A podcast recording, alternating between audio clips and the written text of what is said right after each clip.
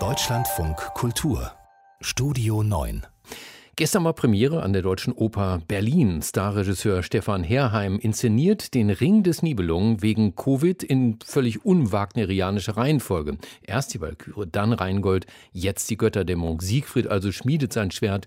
Erst im November stirbt aber bereits gestern. Komisch, ne? Maria Ossowski hat die Premiere besucht.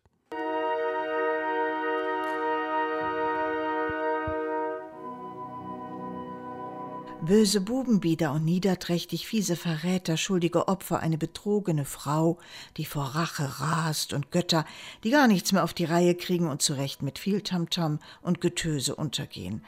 Wagners Götterdämmerung sprengt jede Strafprozessordnung mit Vergewaltigung, Betrug, Mobbing und Mord. Stefan Jaheim, der norwegische Bühnenbildner und Starregisseur, schafft süffige, üppige Bilder zu diesem Leitmotiv Krimi. Kofferberge bilden Burgen und Felsen, ein Flügel in der Mitte taugt gut zum Auf- und Abgang der Helden, Tücher wehen und wedeln verbergen und enthüllen. Und im nachgebauten Foyer der Deutschen Oper spinnen Statisten Journalisten ihre Intrigen. Zum Schluss hebt ein UFO ab in den Weltraum, bevor zu den letzten Klängen eine Putzfrau den ganzen Dreck wegfegt. Das ist kurzweilig erzählt, bunt und über sechs Stunden inklusive zweier langer Pausen ziemlich unterhaltsam. Tiefgang? Eher selten.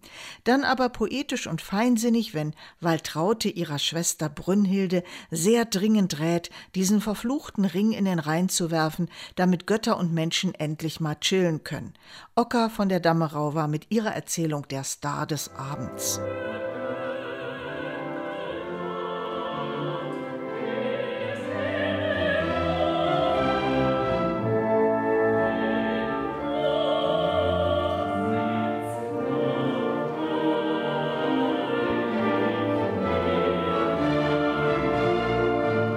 Ebenfalls sehr wunderbar, weil seit vielen Monaten nicht mehr erlebt der Chor. Wie alle Künstler täglich getestet, konnte er proben und endlich wieder live singen.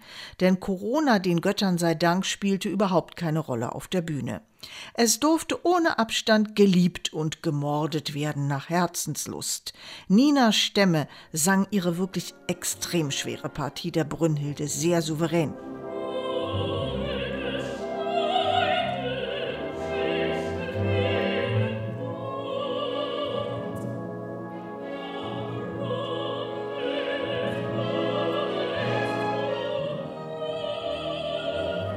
Und auch Clay Hilly hat seine Siegfried-Partie bravourös bestanden.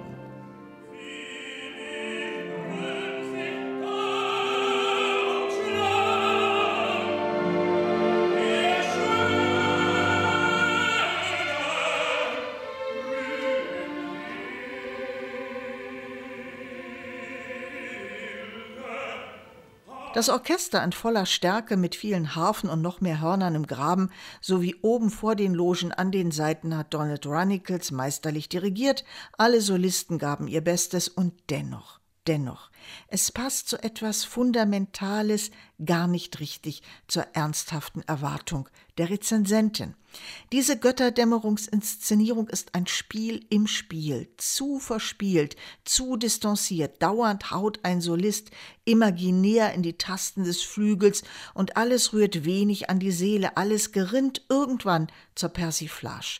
Wieso wird der keineswegs leichtgewichtige Siegfried in ein albern weißes Gladiatorenkostüm gepresst, das ihn aussehen lässt wie ein zu heiß gewaschener Obelix?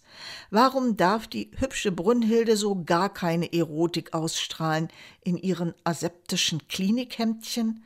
Und bitte weshalb müssen die Statisten als Flüchtlinge ständig in weißer Feinripp-Unterwäsche herumkriechen und tanzen und fuchteln? In dieser Götterdämmerung von Stefan Hierheim wird Richard Wagner durch jenen Kakao gezogen, der irgendwann zu dickflüssig schmeckt. Ein bisschen wie lauwarmes Nutella.